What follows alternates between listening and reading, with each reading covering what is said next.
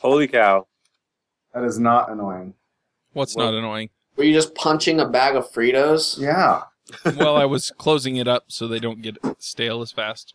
You were very thorough. Those are going to be the least Do you, stale. do you have like a Frito resealer or something? What's that? Did you like sew it closed? okay, sealed.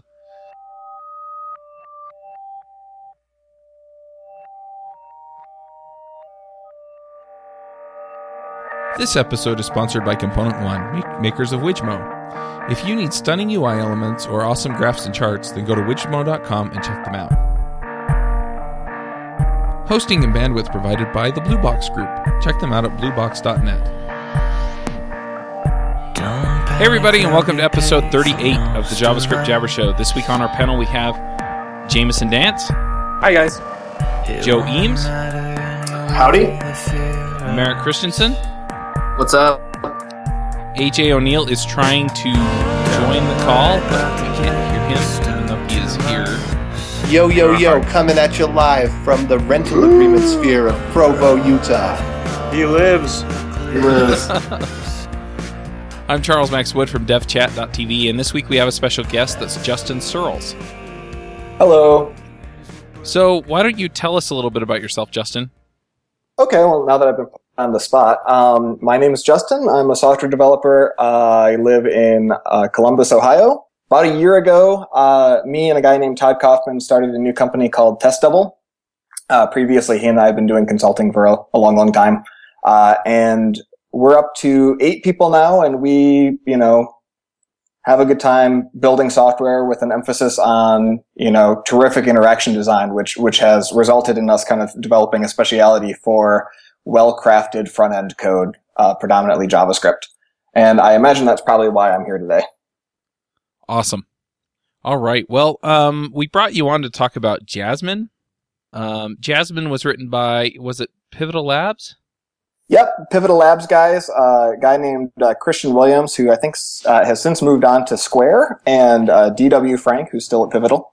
Uh, they they wrote the uh, the core uh, library, and me and a whole bunch of other people in the community have piled on with different runners and add-ons and extensions uh, in the sort of like little ecosystem of the the 25 people who write unit tests for JavaScript. All 25 of you, huh? Well, it's not a lot, right? Um, uh, and it's uh, it's it's been a it's been a fun journey of being one of the very few people who uh, really really got excited or chose to get excited about about making it easier for folks to to write tests in JavaScript or as easy as it would be for you know whatever server side language they've been using. I kind of have this pet theory that a lot of people sort of secretly in the back of their mind long for the days before there was a social expectation that they test their code uh, and and sort of you know revel in the fact that that socially it's totally acceptable to not test your JavaScript, whereas if you're you know a Ruby developer, uh, I think everyone expects there to be tests. Um, so I'm I'm kind of here to ruin the party for people. Is usually my role on teams. Cool. That sounds So- sweet. So why do you think that is? Why why do you think people don't test their JavaScript as much?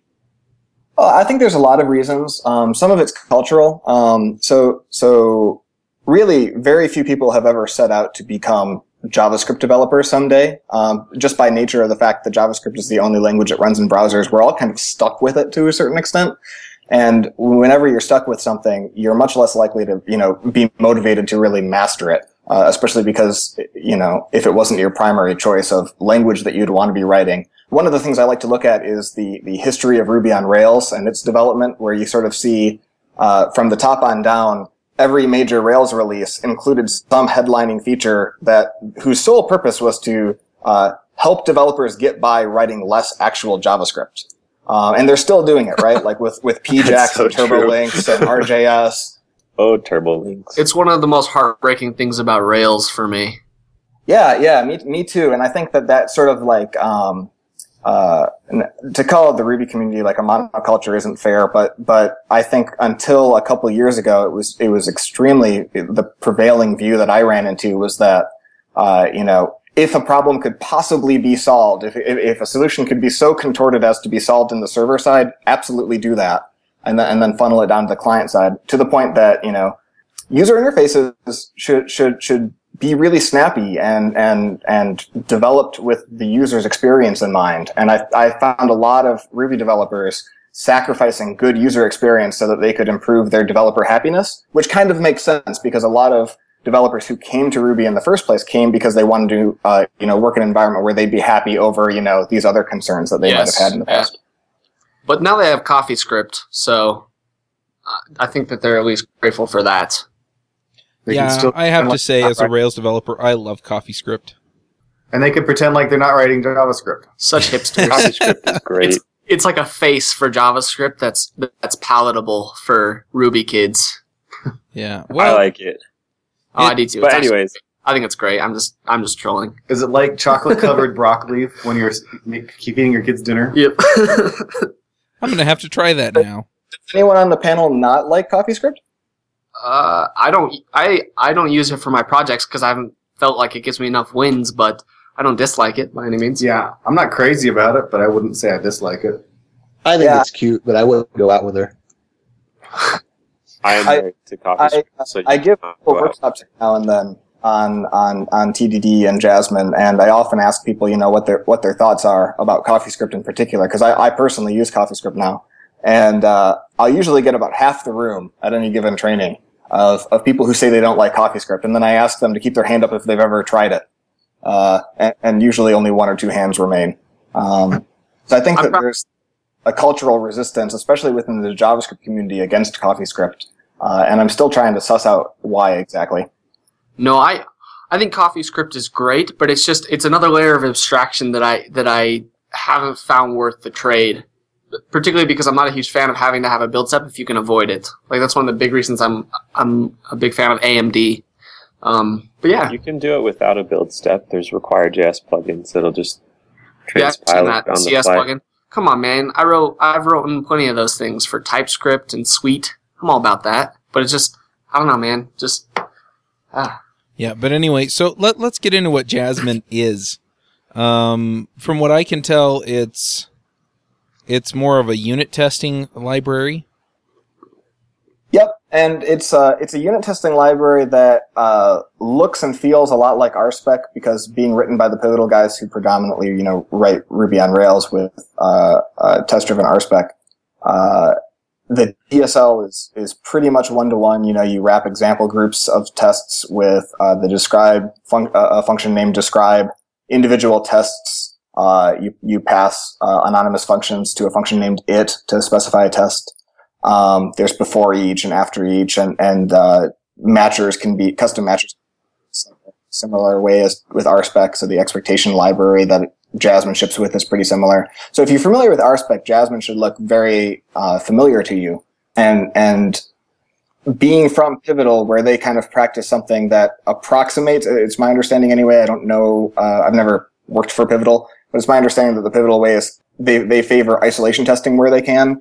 Uh, so Jasmine very much is an opinionated framework about writing really, really isolated unit tests. So there's there's no there's no there's no convenient way to write an integration test with Jasmine, and I've tried and failed miserably. So so it's really just unit testing and especially isolated unit testing. So so then I'm I'm trying to kind of understand the case for it in the sense that if you're how, how can I put this? So if you're building a, a complicated front end for your website, then does it do well with the DOM stuff and the integration stuff, or um, is is it more focused on say event handlers and things like that? Um, the framework's agnostic to all of that. The, the the only real relationship that the framework has with the DOM is the fact that it's almost always used with with an existing DOM right there. In fact, I don't think there's anything in the library that requires the DOM to exist. And, and, and in fact, that's one of the reasons why when Node.js became popular. Jasmine was one of the first test runners that was used because it, it, it, it needed to be DOM free. I think the motivation for Jasmine, if I remember correctly, had to do with Enyo, the uh, app framework for uh, WebOS. So, like, obviously the developers at Pivotal had been using Screw Unit or, or one of the other uh, uh, myriad JavaScript unit testing tools. But because on uh, Web, WebOS, uh, there was no there was no DOM object there uh, uh, to play with. Jasmine is actually completely DOM agnostic. so what that means is that uh, it can test anything. Uh, I've never run into anything that I haven't been able to, you know, write a test for. Uh, but it, it's up to you to, you know, make that happen and to organize your code in a way, just like any other environment, uh, in in a way that produces testable designs. So, so when you need to test the DOM, do you just put dummy objects into the DOM, or Yeah, uh, that's personally what I do. Um, so, so one, if, if you kind of just think of um, uh, when we don't understand something uh, or we're new to something, at least I, I can only speak from my experience. I try to start with just the most integrated thing I can because it requires the least understanding of the internal implementation of something. Uh, so, so if I don't understand a particular tech stack, I'm going to try to write a really integrated test that that that just exercises everything when it's all plugged together. And then as I start to gain a more nuanced understanding of stuff, I uh, uh, will start to kind of you know try to, to write more isolated tests against isolated units because that requires a real mastery over the APIs that I'm talking to. Uh, and in the case of the DOM, the journey that a lot of people take when I'm when I when I've and I've coached dozens of people on JavaScript testing now, they start say say they're a Ruby developer, so they've got these ERB templates that have Ruby in them. They want to start by writing tests against the actual you know uh, parsed and, and generated HTML through ERB, which would of course be very expensive because then to write a JavaScript test, you'd actually need like, you know, your Rails server running to, to, to process these ERB templates. Uh, so they realize that's too expensive. So then they move on to, well, uh, maybe I just grab a snapshot of the HTML that results and then use a shared HTML fixture for all of my tests. Which of course that, that creates all of the problems of any other shared fixture in, in a, in a test, in a unit testing environment where it just becomes a tragedy of the commons and, and you can't really understand the contract between the code that you're writing, the test that you're writing, and then the HTML that it requires. And so they get a little bit more like deeply nested where you're kind of inserting big blocks of HTML inside of each spec, but that looks ugly. So then you just try to get better at that. Uh, and where I finally ended up after several years of JavaScript testing is I, I wrote a, a, little library called Jasmine Fixture. Uh, and the idea of Jasmine Fixture is since I'm usually using jQuery to select stuff from the DOM, in what I'd really like to do is just hand a jQuery selector to this library with a, like it has a method called affix. So I hand this method called affix jQuery selector, and then the contract between me and affix is that it'll make sure that the DOM has elements that will match that jQuery selector later. So usually my DOM setup is like a one-liner at the top of like the a, a test for a function saying, "Hey, affix something that is you know DOM space pom uh, bar and that'll make sure that it has stuff in the DOM. It'll inject stuff into the DOM that, you know, first has the class foo with a child element with an ID bar. And that way, if I use that jQuery selector in my production code, I just magically have that there for me in the DOM and it cleans up for me after the fact. Nice. Now, so what, what about Jasmine's feature with its, um, there's a little uh, DOM node inside that's just built into the basics of Jasmine and anything that you put inside there keeps getting reset. Is that the one you're talking about as like the common fixture about the tragedy of the commons? No, I'm not sure when this was introduced, but I do know that uh, the the rule of thumb is that any any stuff that you inject into the DOM should go into a element in the test runner HTML page, uh, which is something that you, the application, own, or or a, intermediate framework between you and Jasmine. Uh, it should have an I, a, div with an ID Jasmine underscore content, I want to say. And anything that goes in there, that's like your one blessed place to put stuff into the DOM. Uh, what comes up after you or not, I'm actually not sure. I know it was added at some point later if it does. Um, but my framework cleans up after itself. Uh, when I talk about tragedy of the commons, I'm really talking about sort of the uh, situation where, let's say, we have this really big HTML file that represents um, many pieces of our application, uh, it's like an entire page, and maybe that page would normally have like five, six, seven different JavaScript widgets or components or or discrete nested functions that would all use that page, um, that page's markup. Uh, if I had five or six, seven different, say, functions, and they're all totally separate, and the only thing that they have in common is that they use that markup, uh, or depend on that markup. If I up into a, a flat HTML file and then include it or incorporate it in such a like in such a way that my uh, test grabs the entire HTML document and shoves it into the DOM. That's the way to make it so that the DOM has all of the bits that my test needs in order for me to write a test that passes, that, that exercises my code. Um, but the problem is that uh, many different tests are all sharing that one HTML file. And so if later on I, I come to it and I need to, uh, one of those seven functions changes and I need to add to the HTML file, I'll go to find that HTML file, I'll add to it.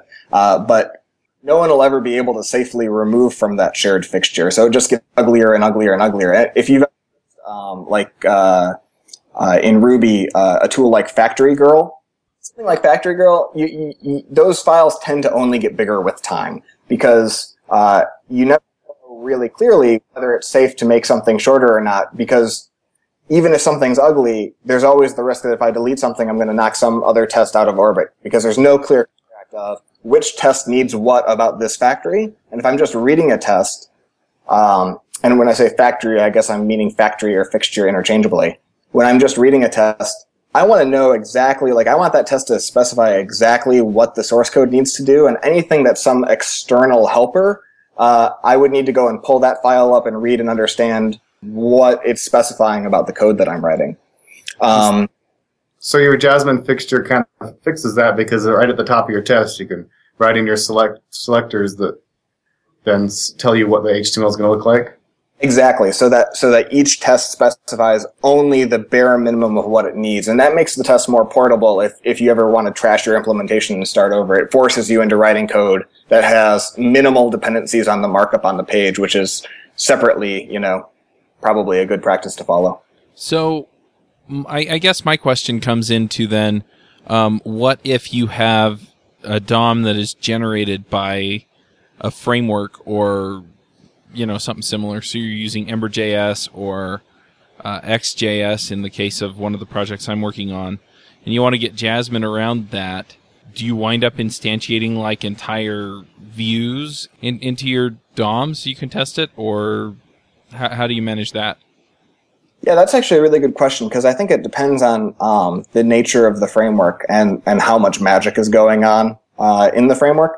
Uh, because if it's a lot, if if if it's um, uh, if it's doing a lot of heavy lifting for you, and you're finding that you're doing a lot of test setup just to make the framework happy, just so that you can write a particular test that goes end to end through the DOM, that starts over time, uh, or as it gets more complex, starts to look more and more like an integration test.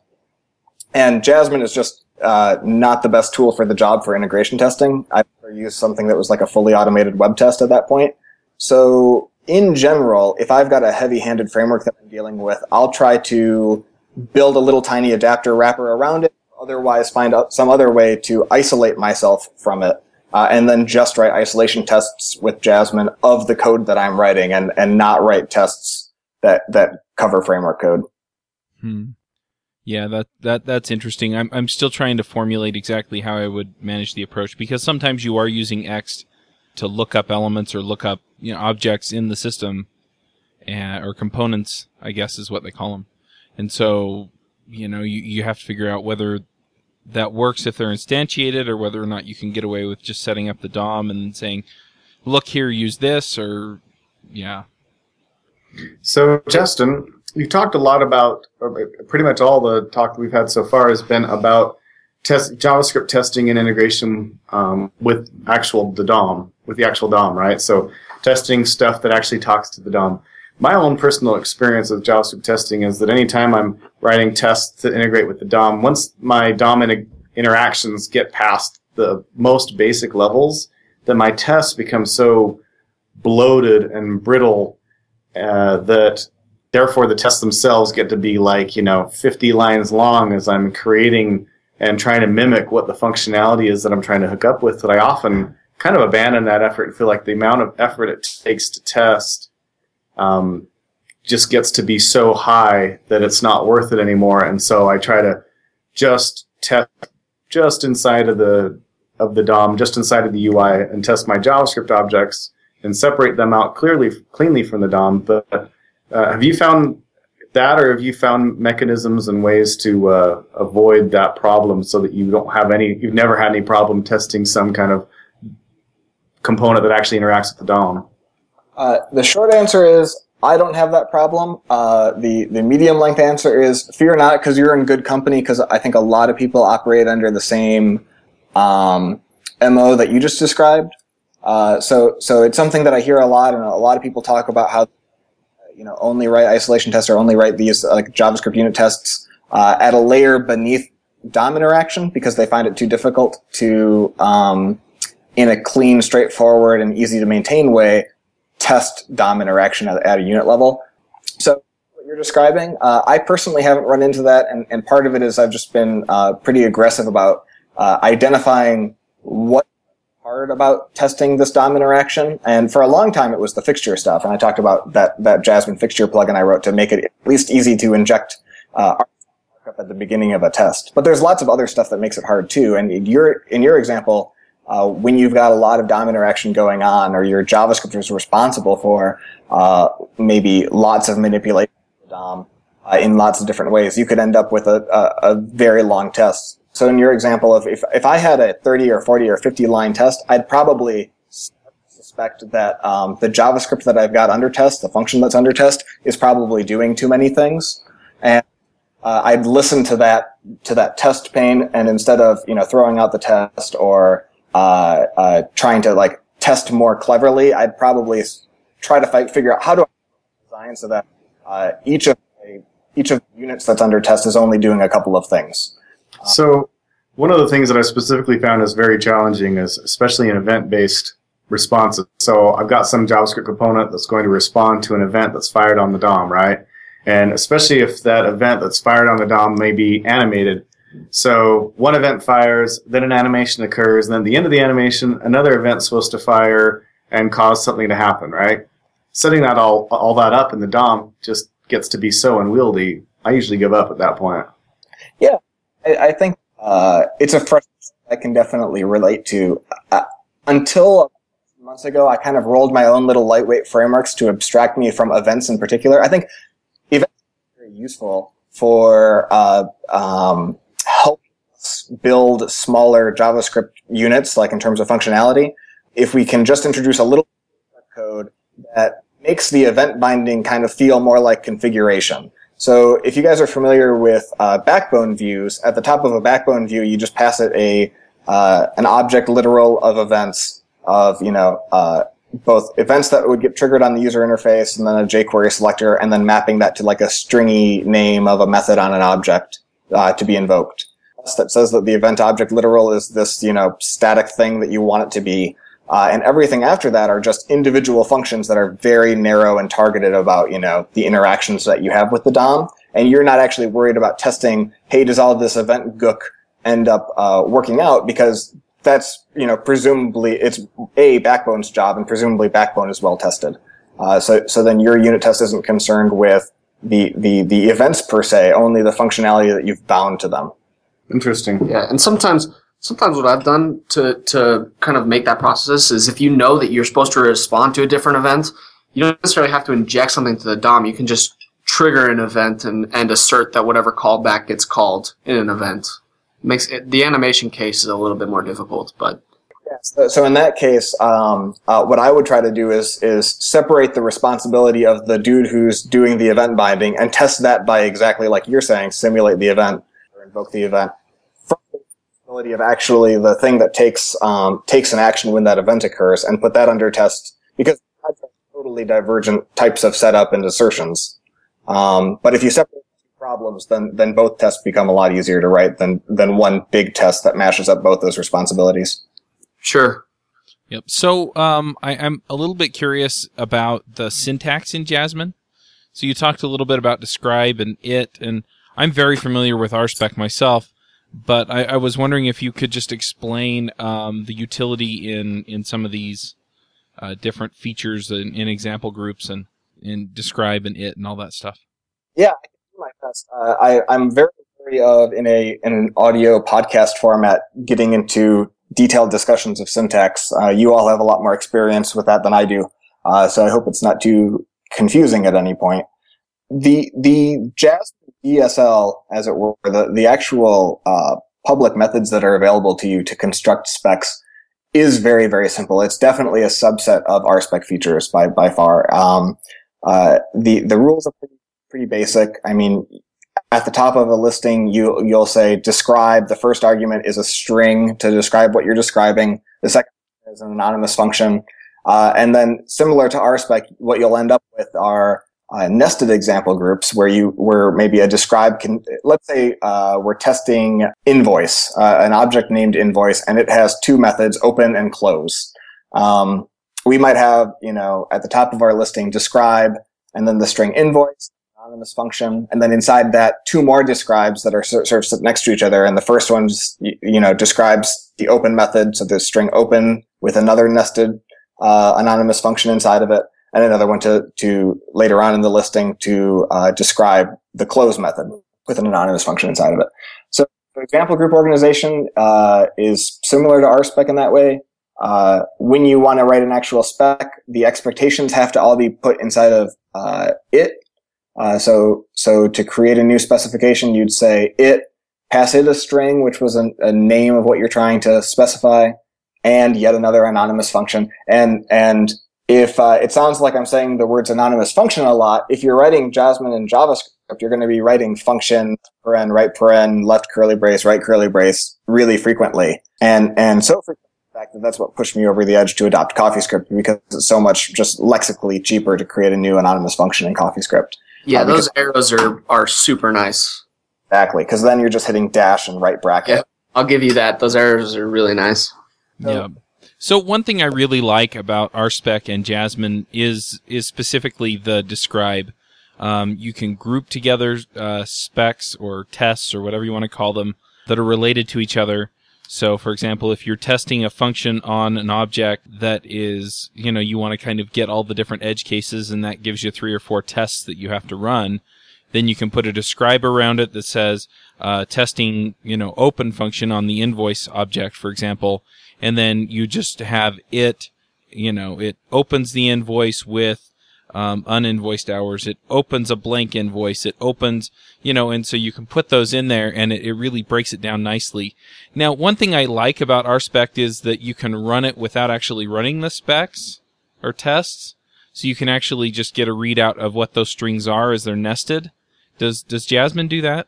Uh, it, it does that, and it also doesn't have tremendous support for pending specs. Um, if you if you want to mark a describe block pending or an it pending, you can put an X in front of it, uh, and it, and it won't it won't count against you. But it's difficult in from a reporting standpoint afterward to figure out what's pending and what's not.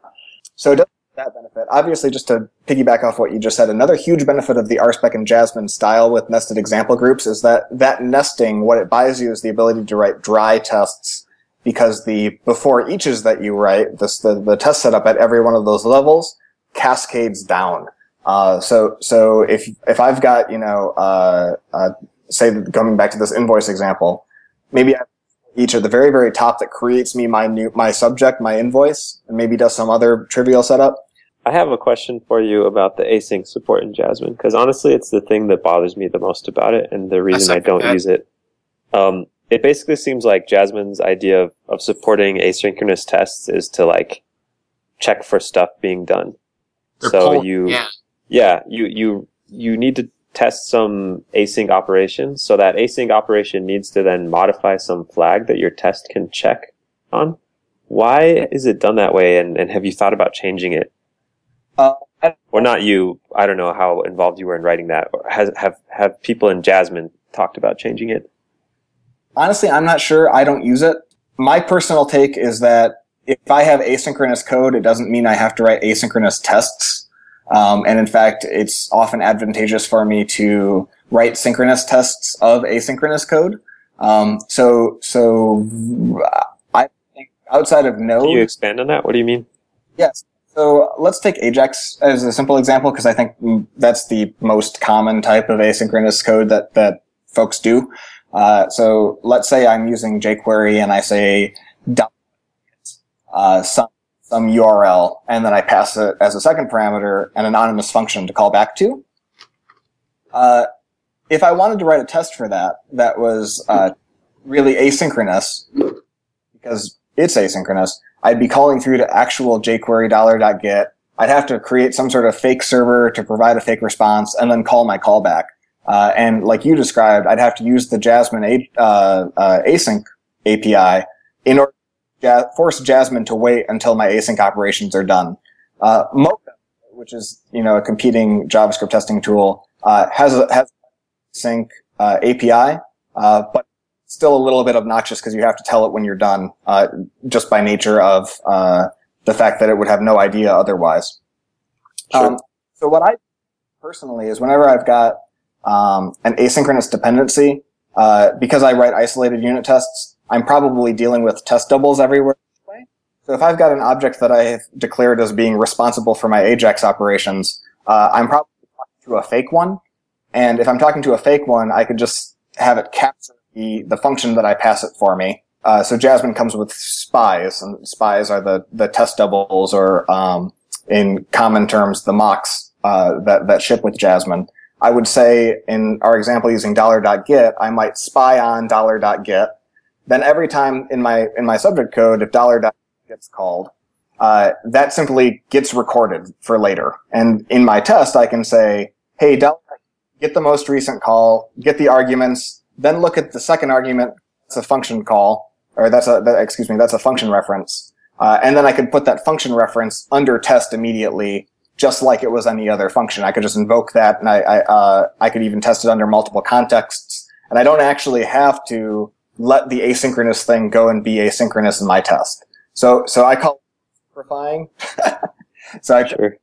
resync, uh, uh, what's going on asynchronously because it just gives me way more control in the test. Now that's appropriate if I was trying to integration test and prove that everything works when it's all plugged together. Uh, but for isolation testing, I think that strategy makes a lot of sense. And so it's never been a problem for me. But if you were trying to write asynchronous tests of asynchronous code in Jasmine, I'm sure it's probably pretty painful. Yeah, one of the other things, Jamison, is I've seen uh, Derick Bailey actually wrote kind of a shim on top of uh, Jasmine's polling that gives you the Mocha style syntax where you can get like a, a done argument. Yeah, Sweet. I talked a little bit about that. Uh, I think he was doing some consulting uh, in Washington, and and he preferred for, for that aspect. So it's cool to hear that he followed through and and added something on. Yeah, it, I mean, it's just it's basically just a layer of abstraction over the top of the way Jasmine's already doing it, but it exists. So, Justin, do you prefer uh, Jasmine spies over Sinon? Uh, yes. So uh, Jasmine spies get me almost everything that I want out of test doubles. Um, uh, the couple of things that it that they didn't give me, I added on in my own little thing before I knew Sinon existed. And I haven't met uh, uh, uh, Chris, the author of, uh, of is it pronounced sign on? I don't know. You tell me. Yeah, so I'll call it Sinon. Uh, so the JS, I haven't met him and I haven't had a chance to do him other than a couple tweet exchanges uh, back and forth. And I really can't speak for it. My only impression of Sinon JS is that it's kind of a uh, a kitchen sink of test doubles. So it's got mocks, it's got spies, it's got uh, pretty much every every feature under the sun that you might be familiar with from whatever other mocking framework you'd ever used before. And I personally, I, I don't love. I think that that test doubles are so confused by people, like they don't understand why they exist other than for their own convenience. I think that, that it's important for test double libraries to be relatively opinionated and, and narrow, uh, and consistent. So, for example, my favorite test double library of all time is Mockito for Java. And Mockito's README is extremely opinionated. It'll tell you in order, here's the 30 things you can do for it. And by the time you get to number nine, it's, it's warning you. It's like, get man, if you're doing this really frequently, you're in trouble and here's why. I think that's the approach that I like to see from a test double framework. And, I, and that's why Jasmine spies are very simple and bare bones. They, they, you know, they, they, they, they, they, they knock out of orbit a function that you want to replace, uh, and they listen quietly for every invocation against those functions, and then you can go and make assertions against them later, or stub the behavior that you want, want to have in, ha- happen at the top. The one didn't do that I thought was a huge miss is that they don't have any way to do conditional stubbing. So like, let's say I've got a function called, uh, passes an ID and it returns you some object that finds it by the ID. Uh, if I return, uh, uh, uh, foo when I pass it one, and I want find to return bar when I pass it two, there's no way stubbing an out of the box Jasmine, which is to me a huge oversight.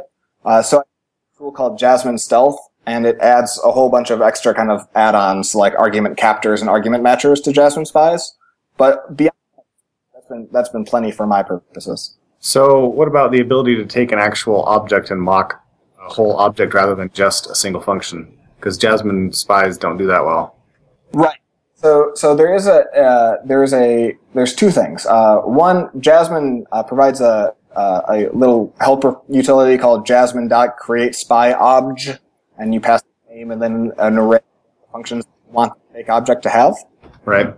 Uh, uh, which is helpful for for dependencies that you have that don't require the uh, new operator be used against them. So if like the, the uh, if the code under test is going to be instantiating the thing, call against that fake object isn't going to be terribly helpful. Uh, and so because when I started using back, the, the prototypal new keyword all over the place for each of your back, I added Jasmine Stealth a little helper called uh, Spy on Constructor. And what that does is it gives you the same bag of spies when you first call, but it knocks the entire constructor out of orbit. So if somebody were to say, you know, new uh, whatever backbone.model, uh, it, it will return a new object of just those spies. And so that, that, that's what I use when I need to knock a, knock an entire class out. And with that, do you have to specify what methods, like for example on model, do you have to specify all the methods on model that you actually want to be to spy on? Better or worse. Um, and I, I personally, I don't mind it because I like to write the minimal tests and I like my test to specify, you know, what exactly I'm depending on about this thing so that if I ever pull my test out and pull my single unit out, I can see very clearly what are the two things that I need from this dependency. Like if I were to ever have to replace that dependency later or rewrite it. Um, but yeah, it's not going to automatically look at uh, or create one of these things, count all of its functions, and then hand it back to you. And maybe that's something Sinon does. I'm not, I'm not familiar. Yeah, yeah, Sinon does that. But the problem is you actually have to construct the object first. And so if, the, if there's any byproducts from the construction of the object, then you're sunk. Yeah.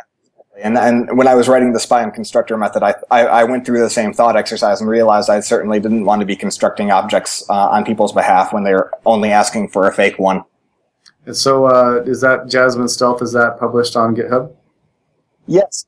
Uh, so we've covered two of my little add-ons. I, I maintain three Jasmine extensions uh, right off my GitHub. So my last name is uh, Searls, which is spelled like the word pearls, but with an S instead of a P uh, slash Jasmine Stealth, Jasmine dash Stealth, and Jasmine dash Fixture. And those are the two that we chatted about so far. So what else is Jasmine missing then? well, the third thing that I added, the third line is called uh, Jasmine Given. And uh, oh, okay, I know where you're going. Go ahead. if anyone happens to be, uh, and it sounds like Chuck might be uh, familiar with uh, RSpec Given, uh, Jim Weirich, who who is uh, just one of my favorite people, and also a brilliant Ruby developer, and just developer generally. Uh, he wrote a little library that's like 18 lines long for RSpec. Given does it replaces um, keywords that people tend to use in RSpec, like let, which which uh, is a way to create objects that we need uh, uh, before each, which is to to do actions that we need in order for uh, our our downstream test to be to to run. Uh, action that we take normally takes place also in a before each. Uh, that that the thing that's under test, and then it just like the assertion layer of what we're testing. Our, what was clever was it just did an English language mapping to each of those activities in the simplest way possible, which is given, when, and then. Uh, so uh, you can say, given I have this thing, and you can create a thing. When I take this action, then I expect this result. And it, it creates nice, beautiful little condensed one-line actions uh, instead of these multi-line blocks like you might see its that look like traditional JUnit, XUnit um, methods where they're doing a lot of thing in each it. The art style was let's have one action per given or when or then and it ends up being really easy to refactor if you if you follow through on that and, and dry stuff up and pull stuff up, down and, and, move stuff around. And so um, uh, in parallel, I realized I really really liked that style, and so I ported it to Jasmine with a tool called Jasmine Given, which just provides the same DSL uh, for for Jasmine. So I, I don't like it anymore in Jasmine. I, I, I only use the given when then syntax because I just find it uh, it's a lot it's a lot denser and cleaner and easy to refactor and maintain my specs afterwards. So let me yeah. see if I understand this. Given replaces the describe, when replaces the before each, and then replaces the it. Is that right? Actually, I, I still use describe. So describe sets up the example group. Given replaces before each. When also replaces before each, and and then uh, replaces it. So uh, textual for each it anymore. Right. So so basically, what what it is is that you do all the setup. Those are the givens. You take the action. Those are the whens. And since you're doing them all in before each is, um, you know, the action occurs, and that that action occurs before each of the thens, and the thens are it. So it should have changed this in the DOM, or it should have um, created a new object, or whatever. And uh, yeah, a lot of this was inspired by Cucumber. Yeah. And uh, Cucumber is another testing framework in Ruby um, that had that had the keywords given when and then, and uh, with them you actually defined um, you would define blocks or essentially functions if you were to do the equivalent in JavaScript, and you would you would parse values out of the the so if you said given I I have a, a user with username George and email george at example.com, then it would pull that out of the the definition. It would do a whole bunch of regex stuff, and a lot of folks didn't really care for that, but they did like the readability of the given when then.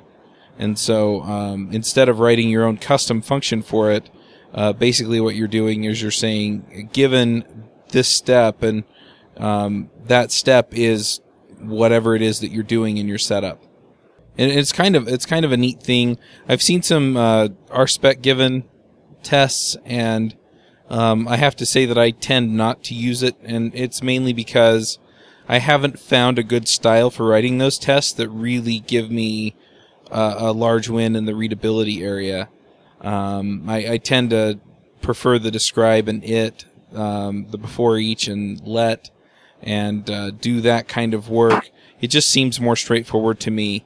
Though sometimes if I have somebody either looking at my tests or um, if if a, if it's something that really does kind of lend itself over to the procedural nature of some of these um, workflows, then the given when then really does pay off. Yeah, I mean, just like CoffeeScript, I was I, I didn't like the given style at first either until I really gave it a serious try, and once I did, um, I, I, was sold. A couple things that Jasmine Given does too, are just to make things denser and more readable, is uh, maybe like 60% of the assertions that I write are simply thing on the left side equals thing on the right side. So if a then uh, returns exactly false, um, uh, uh, that'll trigger a test failure uh, and print out, you know, in the test failure which, uh, like the source code, the compiled source code that failed. And just like, you know, slightly slimmer test instead of having to say expect thing on the left to equal thing on the right, and instead of using the assertion API just to make sure that two things are are the same thing. Mm-hmm. So we've talked a lot about um, the syntax and stuff like that. How do you run Jasmine? I know you there's uh, just a browser runner that you can open up a web page and run your tests and stuff, but how do you do it in practice? Um, that's, that's a very good question. Um, uh, because it's changed dramatically over time, and and well, I was going to say we um, one of the strongest points about Jasmine seems like it's the most well supported by lots of different things. Like, um, it has all these plugins. It has lots of plugins as well for different runners and stuff. So it'd be cool to hear about those.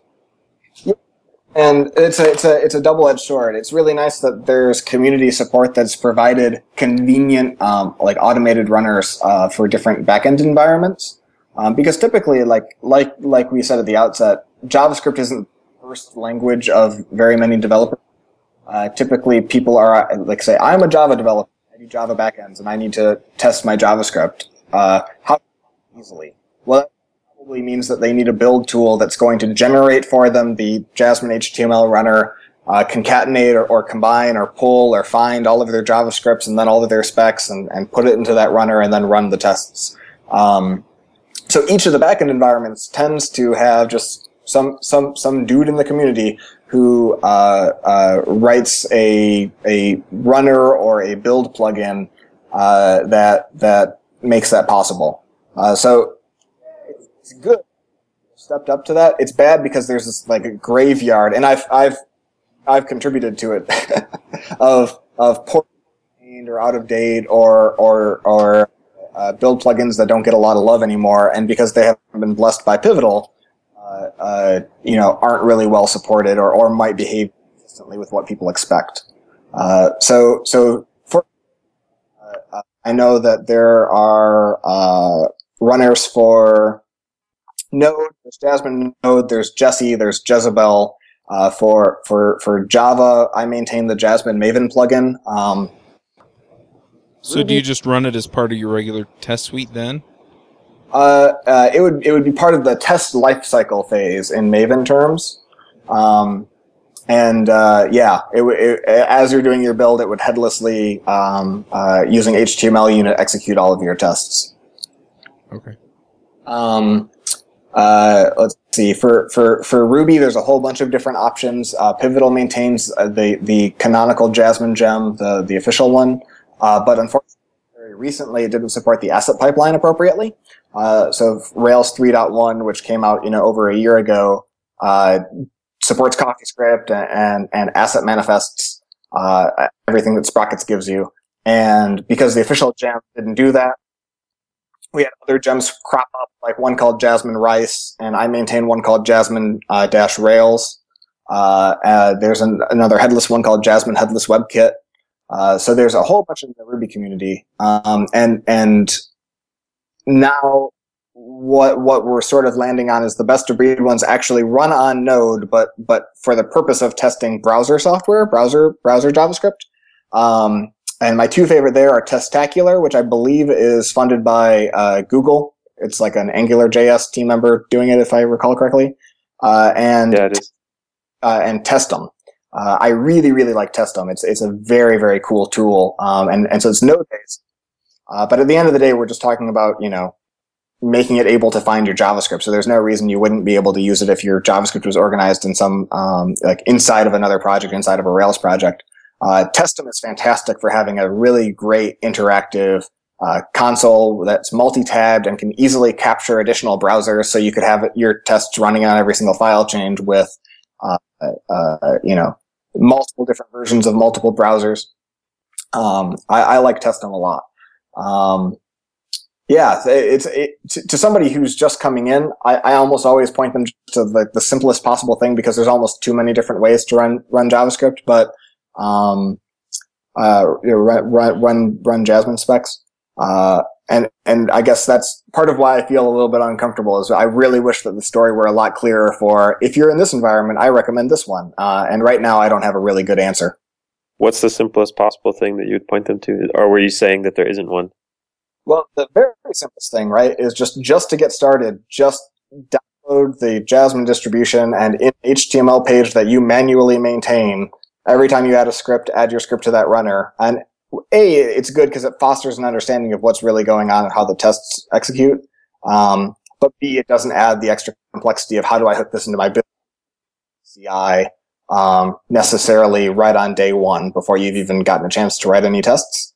Uh, so that's the simplest thing I could imagine. And it's, I think that's a good case too because it's fairly simple to hook that up into the CI with like uh, just Phantom JS, and then maybe even using like Grunt Jasmine, like a Grunt Jasmine task that you're going to be running for your CI. It's not a far leap. It's not like you're going in the wrong direction by starting with an HTML file. And, you know, I, I have written Selenium tests in environments before that literally load a plain vanilla HTML file and make sure that they see green, right? Um, uh, that's one way to hook into CI. That's like a you know very simple solution, uh, and and that might be good enough. Yep. All right. Well, we're getting close to the end of our time. Um, are there any other aspects of Jasmine that we haven't talked about that we need to cover? Um, the only one that I mention is if you're listening to the podcast and you just want to get started in a very, very simple way, I maintain a website called tryjasmine.com. Uh, and you can go there in a browser and uh, type specs and type source and hit run, and it comes preloaded with all of those little Jasmine helpers that I talked about today, uh, as well as Backbone and underscore and jQuery. And uh, a, lot of folks, when they're just sort of spiking out ideas, will will go to tryjasmine.com and, and just play inside of the form editor, kind of like a JS fiddle. Awesome. All right. Well, let's get into the picks then. Um, Jamison, what are your picks? I just have one this week. I found it a couple days ago. It's this slide deck by a guy from Parse. They make this um, mobile like cloud API platform, and it's on running Amazon or sorry, running MongoDB on AWS, and it's very helpful. Um, there's slides, but he has detailed presenter notes in them, so you can pretty much understand what he's talking about just from reading through them. They're short and they're sweet, and there's lots of good stuff that I learned from reading them that I didn't know before. So if you are interested in MongoDB and especially uh, in running it on EC2 or just in, in Amazon, um, check these out. All right. Joe, what are your picks? Um, I have uh, two picks. The first one is the book The Clean Coder by Robert Martin, affectionately known as Uncle Bob. If you are a developer and you have not read that book, then you are missing out on something on your career. That is definitely one of those things that every developer should read. Absolutely. I would probably pick that book over any other book um, for a must read for all developers. And my second pick, which is, I know that uh, Merrick is going to pick the same thing, is Squire, Squire JS, and I'll let Merrick explain it when he uh, does his picks. All right, great. Merrick, why don't you go ahead and then. Yeah, sure. So uh, one of my picks is obviously Squire.js as well. It's a project that Joe and I released um, officially last night. We've been using it here uh, at Domo for a little while, and it, it essentially lets you mock and stub uh, AMD modules. Uh, so yeah, if you want to look into that, it's just on my github.com slash I am Merrick, M-E-R-R-I-C-K, slash Squire.js. Uh, my other picks are Macklemore. Uh, he's going to be in town here in Utah this Saturday, so I'm pretty stoked for his concert and the Rdio, the new Rdio app, uh, their iOS app is just amazing. Awesome. AJ, what are your picks? Okay, one, I'm going to pick Square Up. Um, I like Square. I've used it a few times to receive payments for DJing gigs, and I just used it this morning to rent some equipment, so I'm pretty happy. Um, also, I want to pick, I think it's I think it's allrecipes.com. I think all recipes and my recipes because I found some pretty good recipes for Indian food and for pizza on there. And, and they have a really nice way of like printing it out. So you can print it out as uh, four by six cards without the advertisements, without the pictures on both of those sites actually. And uh, it makes it really easy to, you know, look over your ingredients list and put stuff together. Awesome. And I'm going to pick the great state of Utah just because. All right. Cool. All right. So um, I'm going to do a few picks. Um, my first pick is I'm, I'm, sure I've picked this before, but it's something that I've been dealing with today, and that is uh, uh, Jenkins CI. Um, I've been uh, working with my boss to get it set up. My boss being my client. Anyway, he's like the director of the project that I'm working on, which sort of makes him my boss. Anyway, um, it's it's a really cool um, CI machine. I really like it, and it has plugins for most of what I ever need to use it for. So, um, since it works so well, um, we've been playing with that. And then the other thing that I want to uh, to pick is it's the podcasts app. I haven't really been a big fan of podcatchers on my phone, but uh, Apple really has come out with just a stupendous app. Um, it doesn't do everything that I want, but it do, does most of what I want. And so I just synced it with my podcast um, collection on iTunes, and it brought everything over. And then what I've been doing is I've slowly but surely, as I listen to shows, um, I've been um, telling my phone to subscribe to them. And when I do that, it, it works out pretty well to just pull the stuff down as long as there's room on the hard drive on my phone. So Anyway, um, those are my picks. Uh, Justin, what are your picks? Well, I was going to pick Time Warner Cable, but they kind of let me down on my ability to speak clearly over Skype today, so they're out.